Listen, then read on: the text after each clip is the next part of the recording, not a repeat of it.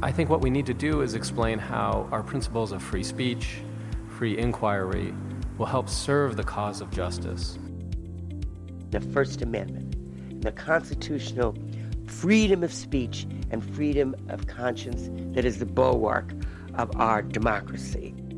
There was a passion in what was being said, affirming this, this what people considered a sacred constitutional right freedom of speech and freedom of association. From the UC National Center for Free Speech and Civic Engagement, this is Speech Matters, a podcast about expression, engagement, and democratic learning in higher education. I'm Michelle Deutchman, the Center's Executive Director, and your host. It's February, which means it's Black History Month, created to focus attention on the contributions by African Americans to the United States. Officially recognized in 1976 by President Gerald Ford, every American president since then has designated this month as Black History Month and endorsed a specific theme. This year's theme is Black Resistance. In an article discussing Black History Month last year, the Washington Post remarked that, quote, it's not just Black History Month that's endangered, it's Black history itself, close quote. One year on, the teaching of Black history has become increasingly politicized as the past month has seen continued attacks on a proposed advanced placement African American Studies course and diversity, equity, and inclusion education more generally. Today's guests are both thought leaders tackling issues of race, history, democracy, and how they impact the rising generation of young leaders. Ellis Cose is the founder of the Renewing American Democracy Project and an author of more than a dozen books, with his latest being Race and Reckoning From Founding Fathers to Today's Disruptors. He's also a journalist who chaired the New York Daily News editorial page, was a columnist for Newsweek magazine, and served as the inaugural writer in residence for the ACLU. Dr. Teri Platt is an associate professor of public administration and the director of the Isabella T. Jenkins Honors Program at Clark Atlanta University. Dr. Platt actively supports student voter and civic engagement through partnerships and collaboration with the Andrew Goodman Foundation, All in Democracy Challenge, and as a member of the advisory board for the Students Learn, Students Vote Coalition. Before we talk with Ellis and Teri, however, let's turn to class notes, a look at what's making headlines.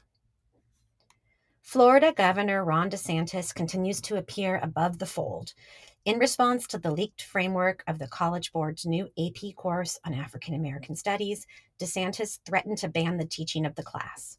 Although the College Board argues otherwise, DeSantis's critiques and that of other conservatives may have played a role in changes to the course material when it was officially released on February 1st.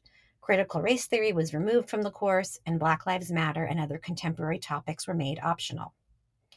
Just days after his condemnation of the new AP class, DeSantis stood behind a podium flanked by a large banner reading Higher Education Reform and introduced a sweeping proposal to revamp the state's higher education system. If passed, the legislation would eliminate what DeSantis calls ideological conformity, would mandate courses in Western civilization, and lessen tenure protections. In a new survey conducted by the National Opinion Research Center at the University of Chicago, the Foundation for Individual Rights and Expression learned that one third of the 1,140 people surveyed were unable to name even one of the five freedoms protected by the First Amendment. And another one third could only name one, typically freedom of speech. Only 3% of those surveyed could name all five, which, by the way, are religion, speech, press, assembly, and the right to petition. Sadly, these findings are similar to those found in the Annenberg Constitution Day Civics Survey last summer. These results point to the continuing need for organizations like the UC National Center, who are advancing a mission of democratic learning for all members of the higher education community. Now, back to today's guests. Teri and Ellis, I am very excited to welcome both of you to Speech Matters. It's always special for me to be able to feature former fellows Ellis was part of the inaugural class of fellows way back in 2018 2019. His project focused on free speech in a post truth world. Teri was a member of last year's class, and her work evaluated free speech and civic engagement on historically Black colleges and universities during the summer of 2020 and during the general election. Thank you both for joining us. Well, it's my pleasure. Thank you for having us. Both of your work centers around young people and democracy. And I'm hoping that we can start by having each of you share a little bit about this work. Ellis, your Renewing American Democracy Project, and Teri, your ongoing research and engagement with students at HBCUs. Tell us, what are these projects about and what led you to them? And Teri, why don't you kick it off? Well, okay, thank you. So, my project evaluated the pandemic's impact on uh, free speech, activism, and civic engagement on HBCU campuses, HBCUs being historically Black colleges and universities. And we wanted to explore um, what civic engagement and free speech looked like during a time of social and racial unrest, uh, given all the activities that were happening politically and socially in 2020 leading up to the election. And so my work was looking at mobilization strategies, um, some of the techniques that students were using in order to elevate their voices at a time of tension and contention. And I think it's important to do this because uh, student voices often uh, are diminished in times of, of, of strife often we elevate the voices of, of more established organizations, more established individuals, but this was a, re- a movement that resonated specifically with students at HBCUs. And so I wanted to find a way to study the, its impact or to evaluate how are students taking advantage or utilizing this moment in order to engage more effectively in the democratic process. It, this ties in a lot with my research interests, my personal interests in civic engagement at HBCUs, but specifically at trying to support the articulation of voice among diverse student populations on college campuses. And I'm just going to do a quick follow up and, and ask you, Teri, um, what has your experience been um, hearing from students? What did you hear then? Are you hearing different things now? What are you seeing? Can you tell us a little bit about um, what things are like vis a vis engagement, you know, in the last couple years? That's a really good question. So many of the students who were active in 2020 have now graduated, but they were very active then and they are active now as graduate students and as young professionals. So there was a carryover effect in terms of learning strategies for mobilization, for contacting and networking at a time when they were in classes, we were 100% remote. Uh, for many of the college campuses. So, utilizing social networks and engagement strategies that rely more on technology. So there there was a building of skills in that way. But what I've also found with the they raised up a group of younger students, freshmen who are now seniors, who are now taking up the baton, but in some very interesting ways now that we're back on ground uh, and dealing with some of these interesting legisl- pieces of legislation that are impacting their, their engagement. So the activism has continued. The venue has modified a little bit given the student populations and the, the realities of society, but I'm finding that their commitment to engagement has remained consistent.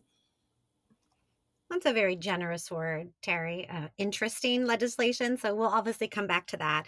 Um, but before we do that, Ellis, I'd love for you to talk about the origin of renewing American democracy and how that fits into, um, you know, your greater work as an author and commentator. Yeah, I mean, I've been writing about issues of social justice, race, and also um, the press for decades. Um, I've done several books on all those subjects, and I'm also um, a former press critic for Time magazine. So, so, so these are issues I've been sort of steeped in, you know, for a long time. But actually, this this project, in a way, grew out of my last three books, which have come out in the last three years. And sort of out of all those works, um, part of what I found myself thinking a lot about was the state of this American democracy. And what I also found myself thinking a lot about was the very low level of discourse that um, has surrounded that that discussions was the level of dishonesty that is uh, that seems to be built into that discussions was the polarization which seems um, just to be at epic proportions at this point. Um, and thought it would be interesting to start an organization that would try to ele- elevate the conversation, but also bring young people and people of color into that conversation. You know, so I met with um, several people, um, And three universities decided to partner with me on this. Uh, one is Long Island University, the University of Southern California, and Medill at Northwestern. Uh, and so we basically started an organization, yeah, and um, which I'm, you know, obviously the director of. And we've done a lot of things already. I mean, we had an essay contest, we had a, we've had community and university events, we had a democracy dialogue. Um, uh, which uh, featured uh, Sonia Sotomayor, and we're planning others. But, but right now, we've sort of suspended a lot of those things because we're focusing on what I'm calling a talkback tour, which is a, uh, a, a lecture conversation tour universities across America, beginning actually at, at, the UC system. Um, which will be which will be conducting over the next several months, and we will be again engaging students in this discussion of democracy, and also getting from them a sense of what they feel is at stake and what they feel their role is in it. And I know you're just kind of on the on the beginning of this tour, but I was kind of going to ask you what I asked Teri, which is, um, what kinds of things are you hearing um, from students on campuses? Maybe is there anything particularly surprising or? What I'm finding is that there is a lot of anger um, there's a lot of anger at what young people see as a state of the democracy, at what state we are leaving it in for them, at the older generation. Um, there's a lot of curiosity as to what's happening now. Um, and there's a lot of questioning about what they can do and, and how they can get involved. So, so finding all of those things. I, I, I would I would say the, the, the big thing that I'm finding though is uh, is a lot of of discontent and anger um, at what's happening, you know, nationally and locally when it comes to the political discourse.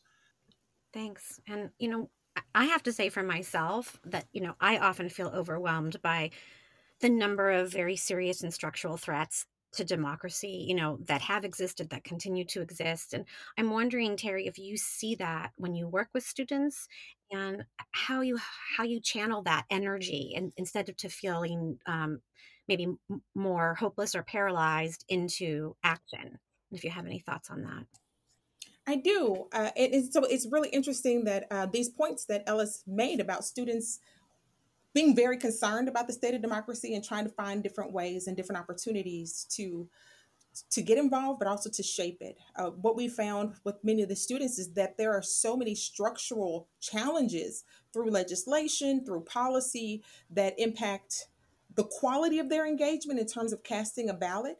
And also, many of our campuses are concerned about their, their relationship of the campus to elected officials, elected bodies, given the articulation of concern by the students, whether they're protesting, marching, uh, co- their strategies for holding elected officials accountable for their decisions and their participation in some of these uh, policies uh, that have either disenfranchised them or limited their access to the ballot. Some of what we've seen here uh, in Georgia and with many of the campuses that I've worked with through a fellowship that I had with All in Democracy Challenge is uh, that many of the campuses are dealing with the challenges of getting early voting on their campus. They may have had them historically, but it has become a real battle just to get early voting locations on college campuses. And that's in Georgia, that was an issue. No Fulton County or Atlanta metro area college campus was originally approved, even though we've, have, we have historically had early voting on our campuses.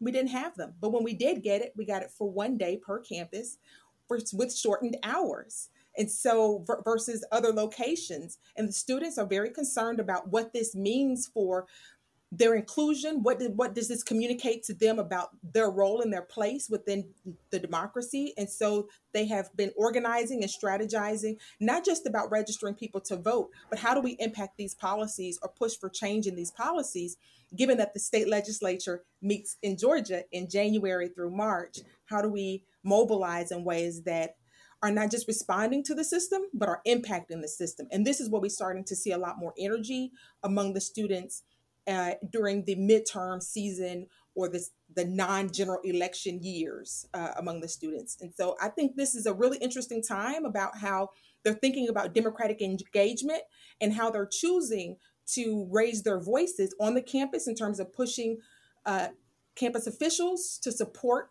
their uh, goals of having early voting locations on campus, to get voter identification requirements changed. Many of the states have, as like Georgia has, where if students attend a private institution, your identification is not sufficient uh, for voting as a voter ID. Uh, and this is being rolled out and has been proposed in other state legislatures that have a, a significant minorities uh, serving institution population or HBCU student population. It has a real impact on students' ability to go to the polls with legitimate ID and cast the ballot.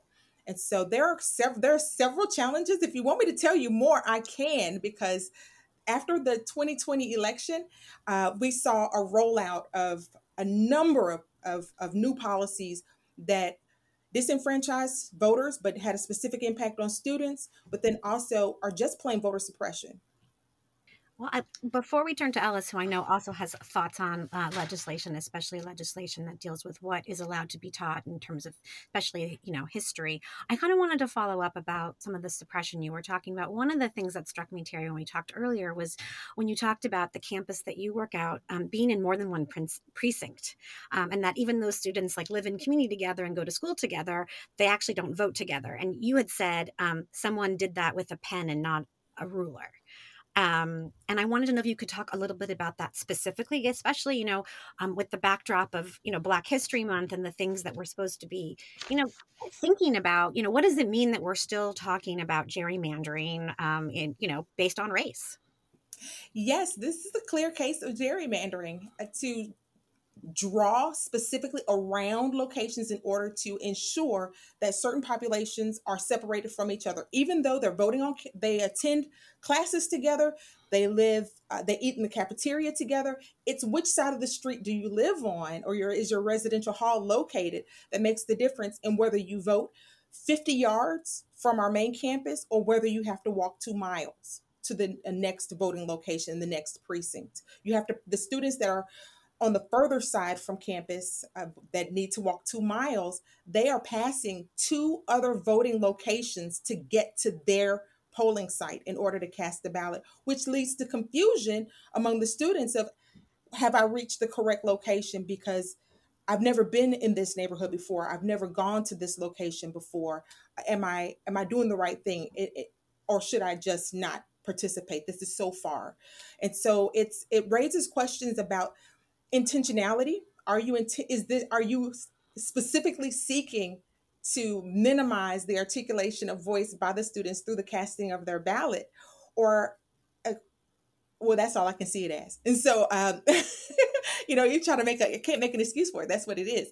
And so but i think it's really interesting because this is atlanta atlanta georgia where we have such a significant african american population we have significant representation in many of our elected bodies from city council to the mayor but when we think about drawing these boundaries in our, Secretary of State's office, they have not necessarily reflected the demographics of the city of Atlanta. They have not necessarily represented the the desires of some of the residents and particularly the student populations within the metropolitan area. And so there's still this push between the desire of the masses and what we see entrenched in policy. And so even though there may be a desire by elected officials to support students, it boils down to you need to go and make the policy change so that we can redraw these boundaries so that they uh, provide us with a cohesive uh, student population that's voting at one location.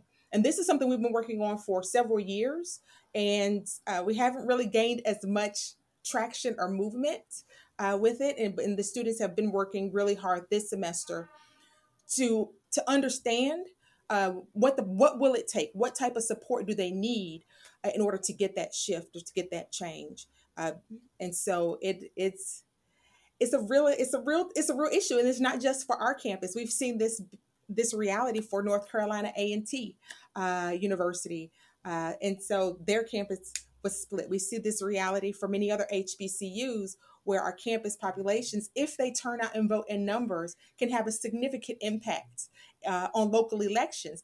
Often, our campuses are the difference. The number of students on our campus who reside in residential facilities who would vote in the precinct to have an impact on local elections are the difference between whether a candidate wins or loses. So this is this is real in terms of trying to uh, discourage students from participating in the process because of possibly the impact they could have on voting outcomes.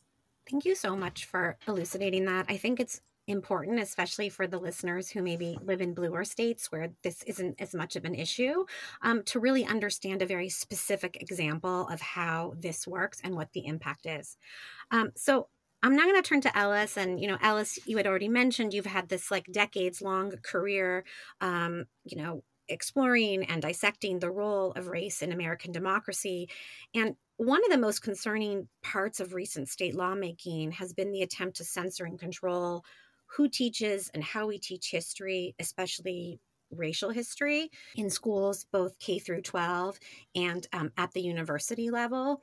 And I imagine that you have a lot of thoughts about this. And I would love to hear you kind of share some of these, including what you see as the impact um, of these kinds of laws on the ability and desire of young people to be active participants in, in democracy. Yeah, I think it's important to understand, Michelle, as I'm sure you do, that a lot of what Teri was talking about and a lot of the issues we're dealing with are happening against the backdrop of a war, so called war on wokeness. I mean, um, you know, a, a war on current conversations around gender and bisexuality, etc. Uh, and also a, a war on, the lack of a, of a, of a better way of describing it, the racial transition occurring in America. I mean, there, um, UCLA keeps a, a list of legislations that have been introduced, you know, specifically dealing with anti what's called critical race theory. Uh, and I guess that uh, as of date, there have been well over 500 measures introduced, uh, supposedly to combat critical race theory. When most people don't even teach critical race theory, especially outside of law school. So, so this is clearly not aimed at critical race theory, which is something that the people passing this legislation don't understand and have no idea how to explain. It's really designed um, to suppress discussion of the racial history of this country. Uh, it's, this, it, it's, it's really designed to enforce ignorance uh, on young people. Um, and it's couched in a discussion about protecting them from a political agenda or protecting them um, from being harmed somehow by having to learn the truth about America, which, which, if you think about it, is really in itself a pretty disturbing thing. That's a pretty disturbing thing. I mean, a federal judge in Florida issued an injunction against the so-called Stop Woke Act um, in Florida. Yeah, and and he denounced it quite clearly as an attempt, as he put it, to muzzle professors, you know, in the name of freedom. I mean, this is this is dishonesty at its worst, you know, and it's something that is part of a larger agenda having to do with a great fear of the changing demographics of this country the same fear that led to, to the rise of, of, Trumpism in the Republican Party, and the same fear that fuels, you know, the political aspirations of any number of candidates, and most notably of the governor of uh, Florida, who has decided to make a career um, of opposing the teaching of Black history and other things that, that are related to telling the truth. Uh, secondly, I think it's important to understand that even though the way this is being discussed is new, this is not new.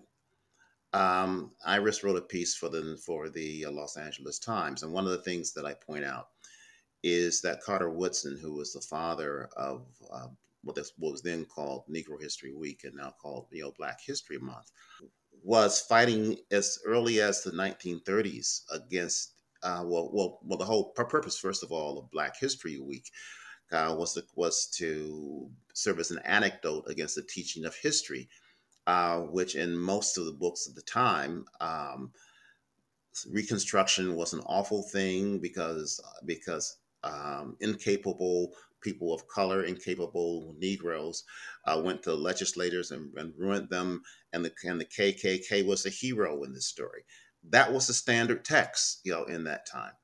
Uh, he writes about, uh, he, you know, he wrote an article in the 1930s complaining about the effort in southern, in, in certain southern states to uh, repress the teaching um, to blacks of the Constitution, because if they taught about the Constitution, some of these African Americans might get the idea they actually had rights. And that was the last thing um, that um, they wanted to teach. Um, there's been particular targeting of an incident, you know, from the 18 from the 1850s, 1856. Um, a young woman, Margaret Garner, you know, literally killed her daughter in order to keep her from being re-enslaved. You know, she had escaped from Kentucky, had gone to Ohio. Uh, the, the Fugitive Slave Act, which was passed in 1850, um, basically forced the northern states to return people uh, who had escaped enslavement. She was one of those people and decided quite literally to kill her daughter rather than see her back enslaved. Um, Toni Morrison was so touched by this story that she wrote Beloved, which was based on or inspired at least, you know, by that. So now you have uh, people became part of a of, of a government of a gubernatorial race. But you have people trying to ban that book and other books, supposedly traumatize young white people by telling them the truth. So you have a whole movement aimed at creating ignorance. Um, what does that mean for American society? it means something possibly devastating. You know, the Rand Corporation talked about, you know, had an analysis where it talked about how it's going to reduce the, the capacity of young people to do critical thinking. Um, professors and, and teachers who are afraid to teach the truth are stifled from informing their young people, their students, of what they need to know. Um, this is an absolute crisis. And the problem is that it's being driven from the highest levels of a political party and it's being used as a political weapon uh, in the same way um, that the South, in the time after Reconstruction, used nonsense and and uh, and similar and you know basically lies uh, to rewrite the Civil War, to rewrite the Age of Reconstruction, and to make legitimate the suppression of entire groups of people. So this is not something that's just you know that, that it's just a problem in a, in a few areas and not something that's new. Uh, it's something though that has gotten worse because the nation, or at least some parts of the nation, are traumatized by the uh, by this transition. But at the same time, you have another part of the of the nation that's energized by it. So we're at a very very interesting time because you have some people who really think it's excited to, to create a, a, an actual multicultural, multiracial democracy, and think that can only mean good things when you have some people who think it's the most horrible thing that can happen and are trying to figure out some way to take us back to the 1920s or 1950s or or or or, or the 18 you know 56 whatever. Um, so i think that you know in terms of the, of, of the context of how this is happening we risk running an entire population of young people who are being miseducated you know, in the name of protecting the most frail among them. Thank you. I really appreciate your putting that, you know, in context. And I might have to um, borrow your phrasing of a movement um, aimed at enforcing ignorance. Um, I think that is really very powerful, especially when I think of it in light of the work that the center aims to do, which is actually education. Um, you know, and and just going back to the fact that so many people don't know the basic facts um, about the history of this country and even about the First Amendment and how it works. You know, there was a study that came out that talked about how you know the majority of the population can't even name one of the rights in the First Amendment. Um, and it's just, there's just so much work to do. And I think both of you point to the fact that the stakes could really not be higher, that this is not um, a new issue, but the iteration and the impact it can have are very devastating. And so I feel like we can't you know have this conversation without talking about you know the 2024 election um, you know that's bearing down on us you know uh, we're recording the day after the state of the union and i'm curious and and teri you can kick us off um, most of our listeners um, are folks in higher education or higher education associations. What can not just students, but faculty and administrators be doing between now and the election vis a vis democratic learning and engagement on campuses? And I know that's a broad question, so I'll let you take it where you want. Okay, I think there are so many things that administrators and faculty can do to support students, ranging from talking about the value of democratic inclusion and strategies for participation. Many of the students here go register to vote, but where? How? Many of these students are not familiar, especially freshmen. This will maybe their first election where they're able to actually cast a ballot for a president. And so, where do you participate? How? How do they participate in the primary process? And not just keeping this information in social science courses, but expanding it so that students can broadly across the campus, regardless of their discipline, can understand this information. Whether it's a module that's included in a course at the very beginning, uh, uh, where the students just have an opportunity to be exposed through it, even if it's not embedded in the curriculum of the course, or to have a town hall meetings and discussions where the campus is campus presidents or leadership are saying we support student uh, civic engagement and voter participation.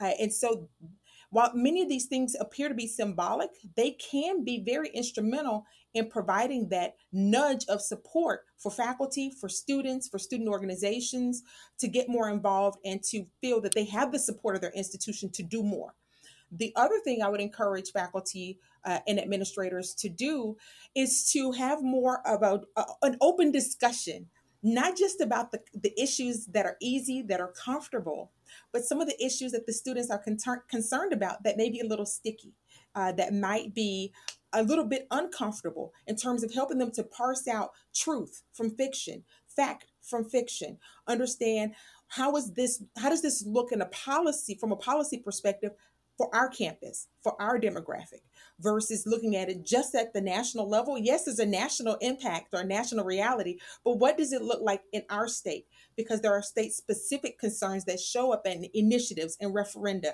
and a variety of other ways that students are also need, also need to be informed about as they cast ballots, as they are developing their, pers- their political perspective or their own identities. And so I think it's important for campuses to also do that kind of work.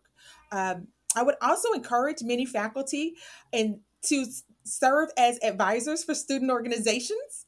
Uh, students need faculty support uh, as they are putting together programming, as they're reaching out to other organizations uh, in order to know is this a good agreement? Is this someone that I should bring to campus? How do we cut through uh, institutional red tape in order to have high quality events that are supportive of, the goal that we want to have, which may be, you know, nonpartisan uh, student voter engagement on our campus. And so I think it's important for faculty to commit to the students in a more intentional way by supporting their student organizations as advisors and to also attend the student events as uh, as a part of the audience uh, as a way of support so that it's not just those in student life who are supporting these activities on the behalf of the students, but it's also the faculty and the administrators who are doing the work.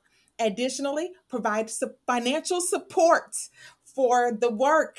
It does not happen uh, without minimal cost, uh, whether it's to buy the pizza or to do the photocopies, to get the to pay a small honoraria uh, to individuals who may come to speak uh, for the to the campus, but to provide some financial support for the things that are that matter for the campus and many campuses have in their campus mission something about having a global thinker a critical thinker a civically engaged student body it's what we say that we believe in. We invest in what we believe in. So invest some resources either in full-time, part-time personnel, but also in programming so that it can be more than just volunteer work, but something that is embedded and institutionalized within the campus culture.